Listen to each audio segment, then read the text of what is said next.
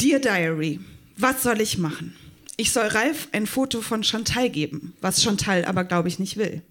Ich glaube, ich gebe es ihm. Er ist schließlich voll in sie. Chantal hat gesagt, sie mag Ralf sehr gerne und dazu soll sie auch stehen. Aber ich habe trotzdem Angst, wenn Chantal dann böse auf mich ist. Ich glaube, Shanti ist in Ralf. Das darf ich aber nicht sagen, denn, dann, denn ich kann es nicht bestätigen. Ich bin mir nicht sicher, ob ich es ihm geben soll. Achso, das war äh, der Vollständigkeit halber am 24.09.1990. Es geht weiter am 30.09.1990. Liebes Tagebuch. Ich glaube, ich bin verliebt.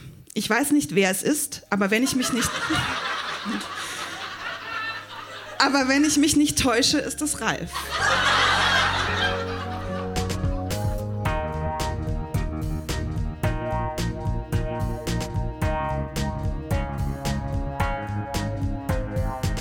Texte von gestern. Erwachsene lesen Dinge, die sie als Kinder geschrieben haben.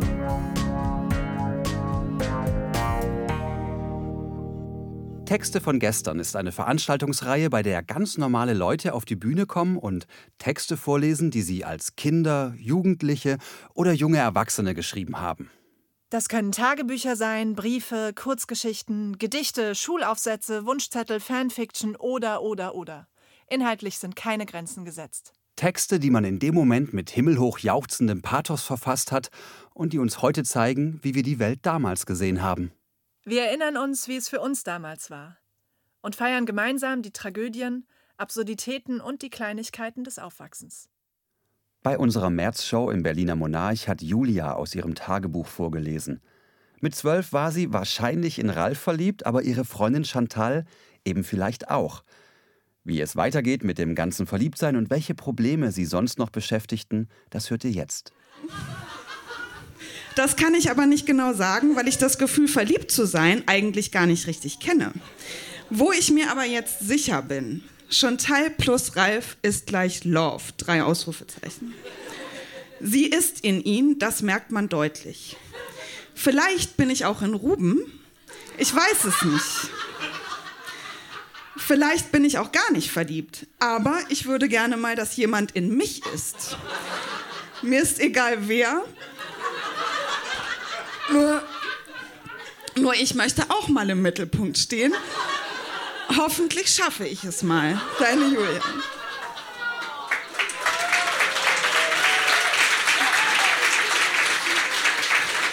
Falls ihr euch noch fragt, warum ich hier oben bin. Hi, ohne Datum. Im Moment bin ich total happy. Ich sitze hier in meinem umgeräumten Zimmer an meinem Schreibtisch, höre Musik und schreibe Tagebuch. Mein Zimmer sieht jetzt total super aus und ich bin wieder mit allen gut Freund. Wenn es mir Mami erlaubt, darf ich am Mittwoch nach Offental. Dann können Simone und Chantal nichts Geheimes ohne mich machen. Vielleicht kommt Ralf da auch. Außer, dass ich mir meinen Finger verstaucht habe, bin ich gut drauf. Bei Julia. PS, ich glaube, ich bin gar nicht verliebt. Ich mag die Jungs nur sehr gerne. 23.10.1990, dazu habe ich ein Wechselstimmungsbild gemalt. Ich weiß nicht, ob man sieht, der Mund geht nach oben und nach unten. Die Erklärung dafür ist, hallo, heute geht es mir irgendwie gut oder vielleicht auch schlecht, ich weiß nicht. Im Moment ist alles so halb-halb. Wir haben jetzt leider keinen großen Kontakt mehr mit den Jungs. Es ist irgendwie befreiend und auch wieder dumm. Das Blöde ist, Chantal ist die Oberchefin. Ich kann nichts dagegen machen, denn dann nimmt sie sich Simone und die ganzen und ich stehe dumm da. Hoffentlich wird bald alles anders. 3.4.91. Ich hasse die Welt, ich hasse mich, ich hasse alle anderen. Wenn alle so wüssten, wie ich leide, nicht nur gesundheitlich, ich bin seelisch kaputt. Weiß nicht warum, weiß nicht, was ich tun soll. Ich kann keinem meine Sorgen erzählen, weil mich keiner versteht und weil ich selber nicht weiß, warum. Julia. PS. Ach übrigens, ich reite nächste Woche in einem Reitverein in Sickendorf. Den hat mein Opa selbst gegründet. Er war übrigens Oberst in der Kavallerie. Das sind berittene Soldaten.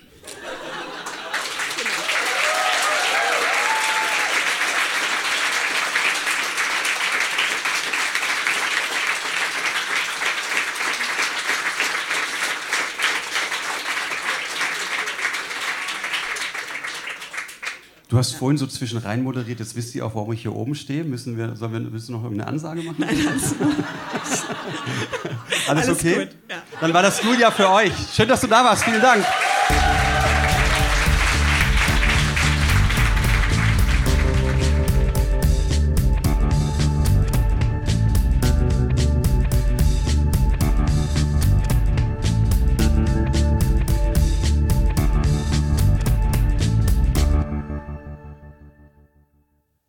Max hat uns sein Aufsatzheft aus der fünften Klasse mitgebracht. Und darin findet sich eine Neuinterpretation eines berühmten Märchens. Die hat er im Alter von zehn Jahren für die Schule verfasst.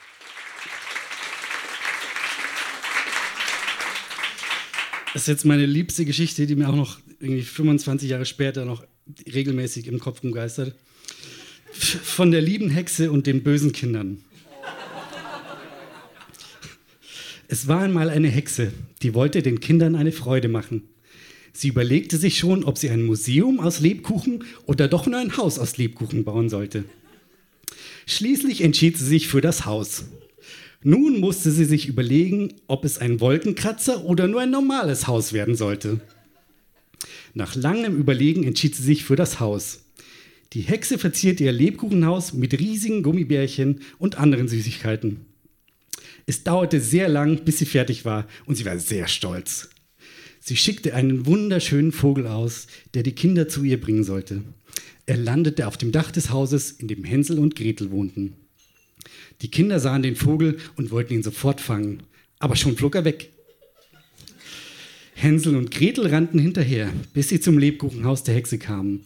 Sie bewunderten es, und schon saß Hänsel auf dem Dach und fraß ein Riesenloch hinein.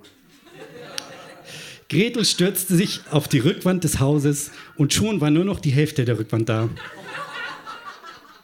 Die Hexe kam heraus und wusste nicht, was sie machen sollte. Doch da fiel ihr etwas ein und sie sagte, Kinder, kommt herein, hier gibt es etwas noch Besseres. Und sie tischte ihnen jede Menge süße Sachen auf, bis die Kinder nicht mehr konnten.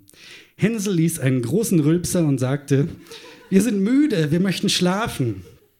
Die Hexe war überglücklich und brachte sie ins Bett.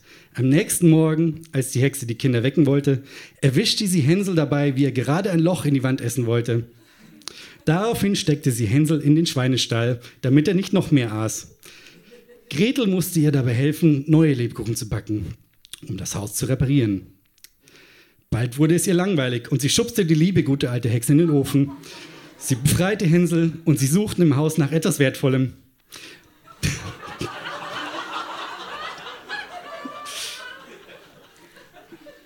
Bald fanden sie einen Safe aus gehärtetem Stahllebkuchen mit Zuckerguss und Puddingüberzug. Nach langem Werkeln ging er auf und sie fanden die ganzen Ersparnisse der Hexe in Schokoriegeln. Die Schokoriegel verkauften sie auf dem Nachhauseweg viel zu teuer und hatten so jede Menge Geld. Als sie wieder zu Hause waren, erzählten sie ihren Eltern eine ganz andere Geschichte.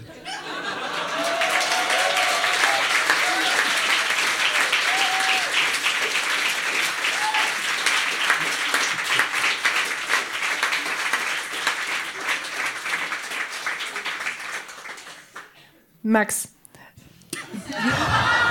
ich habe Fragen. War es nicht vielleicht ein bisschen kurzsichtig von der Hexe, ein Haus aus Lebkuchen zu bauen und zu glauben, dass niemand es ist? Hexen. Das war ja gut gemeint. Wir hatten auf jeden Fall alle ganz große Freude mit Max.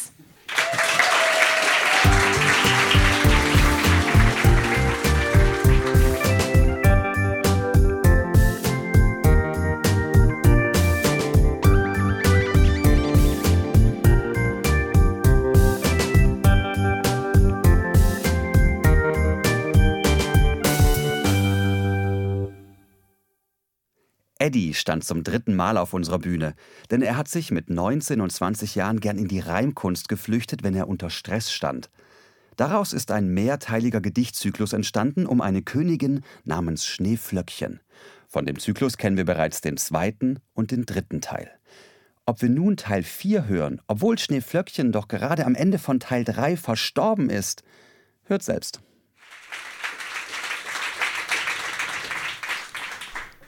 Rückkehr aus dem Reich der Toten. Im kleinen Orte Buchenholz sieht man vier Freunde zechen und hin und wieder ab und an ganz fürchterlich erbrechen. Studenten sind's, die da so feiern, denn eine Prüfung ist geschafft. Zwar ist schon jetzt das Sprechen schwierig, allein zum Trinken reicht die Kraft. Und irgendwann, schon spät am Abend, da merken sie, es fehlt noch was. Denn ohne Weibchen wissen alle, sind Partys nur der halbe Spaß. Was jetzt noch fehlt zu unserem Glück, sind scharfe Torten, völlig klar. Um die heute Abend noch zu finden, gehen wir am besten in die Bar. Gesagt, getan, man torkelt los, was aufzureißen für die Nacht. Doch läuft es nicht mal halb so gut, als wie man sich's zuvor gedacht. Die Frauen, die sie da so finden, die machen's ihnen nicht grad leicht. Die Hübschen sagen eh gleich nein, die Hässlichen auch nur vielleicht. Zermürbt vom hoffnungslosen Baggern frönt man dem Alkohol sodann. Das ringsherum verschwimmt so langsam, da spricht die Vier ein Fremder an. Hey Freunde, sagt mal, wollt ihr wissen, wie eure Chancen besser wären? Dann lasst ein Scheinchen rüberwandern, denn gegen Geld helfe ich euch gern schon schwer benommen von den Schnäpsen und tief betrübt in ihrer Not, da sehen die vier als letzten Ausweg des fremden Mannes Angebot. 20 Mark kratzt man zusammen und bietet sie dem Fremden an. Der lächelt zwar, doch das nicht freundlich. Mal sehen, was ich tun kann. Euer Wunsch nach einem Weibe, der wird Punkt Mitternacht erhört, wenn ihr nur tut, was ich euch sage und einen Geist heraufbeschwört. So setzt man sich zur vollen Stunde bei Kerzenschein zu einem Kreis, fast zitternd sich dann bei den Händen und spürt des Nachbarn kalten Schweiß. Komm herbei, o Geist des Dunkels, komm zu uns, wenn es möglich ist, damit wir sehen, und zwar plötzlich, was du für ein heißer Feger bist. Die Worte sind noch nicht verklungen, da ist ein Donnerknall zu hören, was dazu führt, dass zwei Studenten geräuschvoll ihren Darm entleeren. Es bildet sich, nun deutlich sichtbar, aus dichtem Nebel kühl und blau, vor vier Paar starr entsetzten Augen, das Abbild einer jungen Frau. Wer wagt es, meinen Schlaf zu stören? Wer könnte wohl so töricht sein? Ganz nebenbei, es riecht hier seltsam. Mir scheint, ihr seid nicht stubenrein. Egal, nun höret meine Worte. Vernehmt, was ich zu sagen hab. Bekannt war ich als das Schnifflöckchen, das einst im Mittelalter starb. Die vier Studenten sind sich einig, Schnifflöckchen ist ein heißes Teil. So schallt es wie aus einer Kehle, ey Tussi, du bist echt voll geil. Schnifflöckchen dankt's mit einem Lächeln. Ich merke schon, ich mach euch scharf. Doch vier von euch sind drei zu viele. Mal sehen, wer mich haben darf. Thomas spricht für seine Freunde. Nun gut, Schnifflöckchen, sei es so. Doch ganz egal, wie du entscheidest, ich muss jetzt erstmal schnell aufs Klo. Zwei der Freunde folgen Thomas, Klein Fritzchen bleibt allein zurück. Er wartet noch ein kleines Weilchen, obwohl auch seine Blase drückt. Denn um Schnifflöckchen rumzukriegen, ist Fritz zu jeder Tat bereit. Er füllt die Gläser seiner Freunde mit gelber Körperflüssigkeit.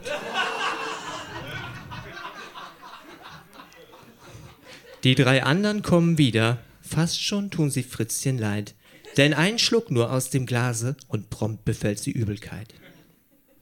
Damit sind sie aus dem Rennen. Fritzchen freut sich schon ganz doll, denkt an all die schönen Sachen und sabbert seine Hose voll. Fritzchen, Fritzchen, du Schlawiner, lacht Schnifflöckchen laut und schrill. Da ist noch eine kleine Sache, an die ich dich erinnern will. Denk mal nach, du kleiner Schussel, ich glaube schon, dass du es weißt. Was will ein kleiner Menschenjunge denn eigentlich von einem Geist? Damit's was wird mit uns zwei beiden, da geh doch bitte erstmal hops. Ich kenn da jemand, der ist fähig und Spezialist für solche Jobs. Kaum sagt sie das, erscheint der Fremde, der zur Beschwörung ihnen riet. Er wirkt entspannt und leicht belustigt, summt leise auch ein kleines Lied.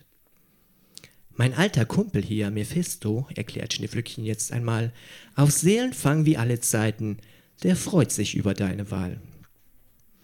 Weil er Schneeflöckchen haben wollte, und sei es auch um jeden Preis, verbringt Klein Fritz nun seine Tage an einem Orte rot und heiß. Seltsam, aber so steht es geschrieben. Danke.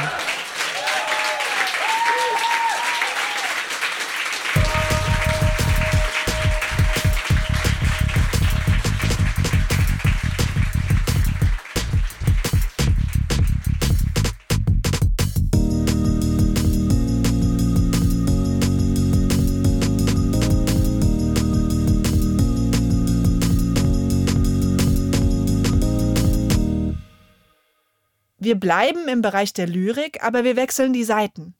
Michael hat uns eine Gedichtinterpretation mitgebracht, die er mit 15 in der Deutsch-Abschlussprüfung der 10. Klasse schreiben musste. Ich hatte zu der Zeit keine Bücher gelesen, jeweils nicht, die ich lesen sollte, und musste also dieses komische Gedicht nehmen. Ich will euch das mal kurz vortragen. Das ist von Werner Bräuning, Du unsere Zeit.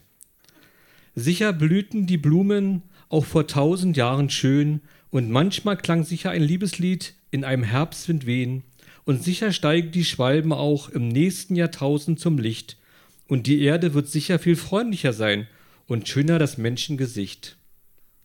Aber ganz sicher waren die Sterne der Erde noch nie so nah, und der Himmel sah sicher noch nie eine Zeit, da solch ein Beginnen geschah. Noch nie.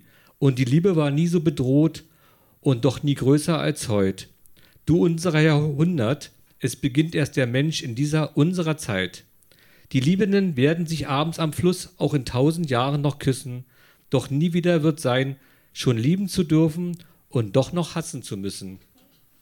Das ist das Originalgedicht. Ja. Musste das noch irgendjemand von euch irgendwann mal interpretieren? Hat noch jemand irgendwann gerade gedacht, so, oh Gott, wenn ich da was drüber schreiben müsste? Du hast also deine, deine schriftliche Abschlussprüfung in Deutsch gemacht. Willst du uns vorher schon verraten, welche Note du dafür bekommen hast? Eine Eins. Wirklich? Ja, echt. Okay, alles klar. Die Schule war ist zehn Minuten von hier entfernt zu Fuß und trotzdem in einer ganz anderen Welt als hier, der Monarch und der Cotti. Äh, Das Thema war, wie verstehen Sie den Dichter und was gefällt Ihnen an diesem Gedicht? Ich habe ihn nicht verstanden und es hat mir nicht gefallen, jeweils damals nicht. Und ich habe nur geahnt oder gehofft, dass der Lehrer das, was ich mir jetzt ausdenke, auch gut findet. Also ich versuche es mal. Ein Vertreter des sozialistischen Realismus ist Werner Bräunig. Er stellt seine Werke wahrheitsgetreu und unverschleiert dar. Er schreibt in einer Zeit, in der der Sozialismus eine bedeutende Stellung eingenommen hat. Die entwickelte sozialistische Gesellschaft wird durch eine hohe geistige Kultur gekennzeichnet. Das persönliche Bedürfnis nach künstlerischem und ästhetischem Genuss verbindet sich immer mehr mit der schöpferischen Entfaltung der eigenen künstlerischen Fähigkeiten.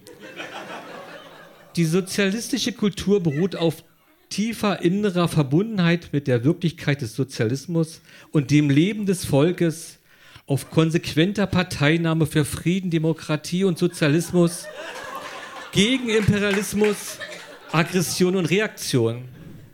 Das sozialistisch-realistische Kunstschaffen vermag durch seine künstlerische Kraft, seine Parteilichkeit und Volksverbundenheit, durch seine Weite und Vielfalt einprägsam auf das Leben des Volkes zu wirken. Es besitzt die Fähigkeit, sozialistische Überzeugungen, Lebenseinstellungen und Beziehungen, den Sinn für Schönheit und die Ideale der Arbeiterklasse zu formen.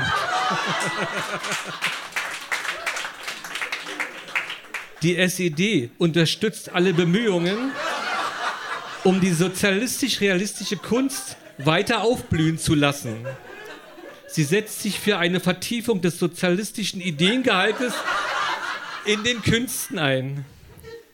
Ein besonderer Verdienst der SED ist es,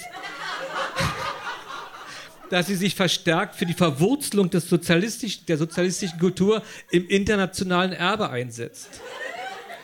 Die in der DDR gepflegten reichen Schätze der Nationalkultur sind ein großes Potenzial, um Reichtum und innere Vielfalt des sozialistischen Kult der sozialistischen Kultur zu erhöhen. Jetzt komme ich zum Thema.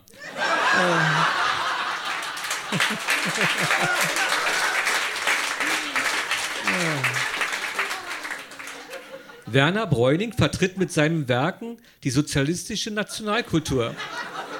Er hat mit seinen Werken einen großen Beitrag für den Aufbau des Sozialismus geleistet.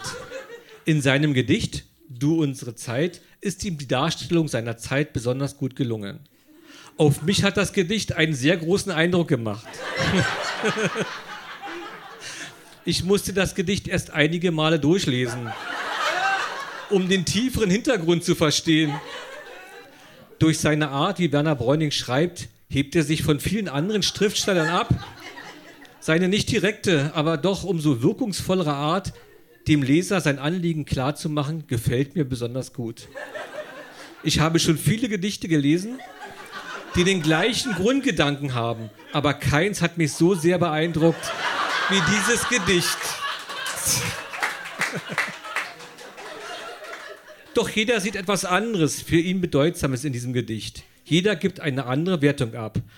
Wer aber die Richtigkeit der Worte erkennt, wird eine parteiliche Haltung einnehmen.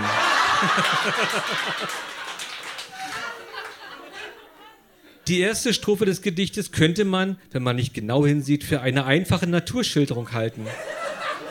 Doch beim genauen Hinsehen zeigt sich das wahre Anliegen des, der Naturdarstellung. Werner Bräuning verbindet Natur mit Vergangenheit und Zukunft. Sein sicher in den Versen, dass die Blumen schon vor tausend Jahren blühten und die Schwalben auch im nächsten Jahrtausend zum Licht steigen, zeigt deutlich, dass etwas Neues kommen muss, etwas anderes sein muss als früher. Das wird auch schon in den nächsten beiden Strophen ganz klar gezeigt. Doch sie unterscheiden sich voneinander. In der ersten der beiden Strophen zeigt Werner Bräuning bildlich, was durch den Sieg der Arbeiterklasse erreicht wurde. Mit den Zeilen, aber ganz sicher waren die Sterne der Erde noch nie so nah, will er deutlich machen, dass das Leben eigentlich jetzt erst beginnt. Dass die Zeit, unsere Zeit, den Menschen erst beginnen lässt. Aber er zeigt auch die Gegenseite unserer Zeit. Und die Liebe war nie so bedroht wie heute. Der Friedensliebe der sozialistischen Staaten stellt sich eine große Gefahr entgegen. Der Imperialismus, immer mehr zurückgedrängt, wird immer brutaler, um seine alten Ziele durchzusetzen.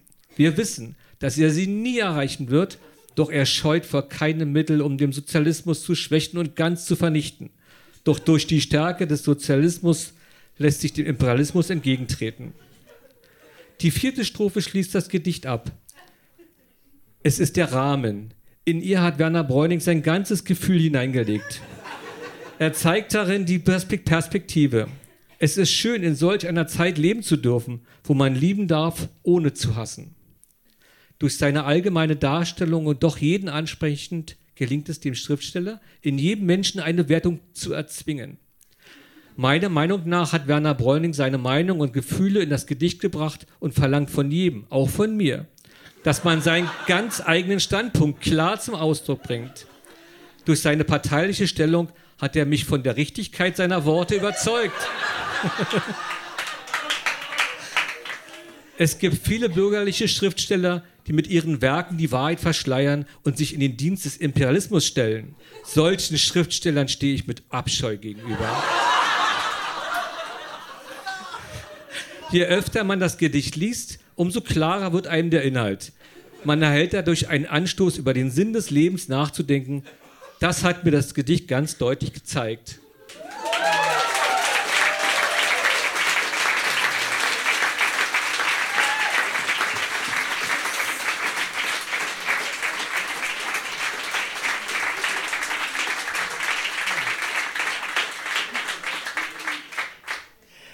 Als du es zuerst vorgelesen hast, kam mir das Gedicht gar nicht so sozialistisch vor. Ja.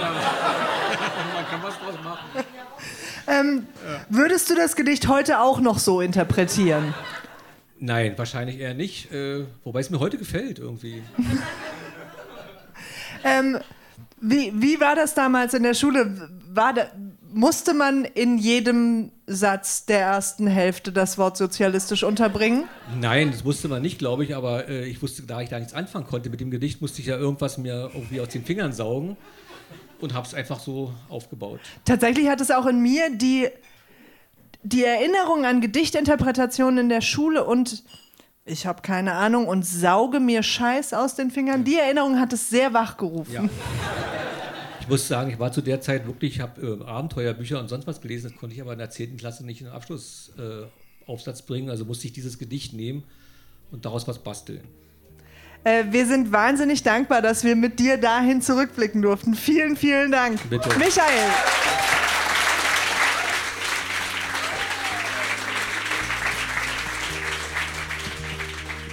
Das war die 30. Episode von Texte von gestern.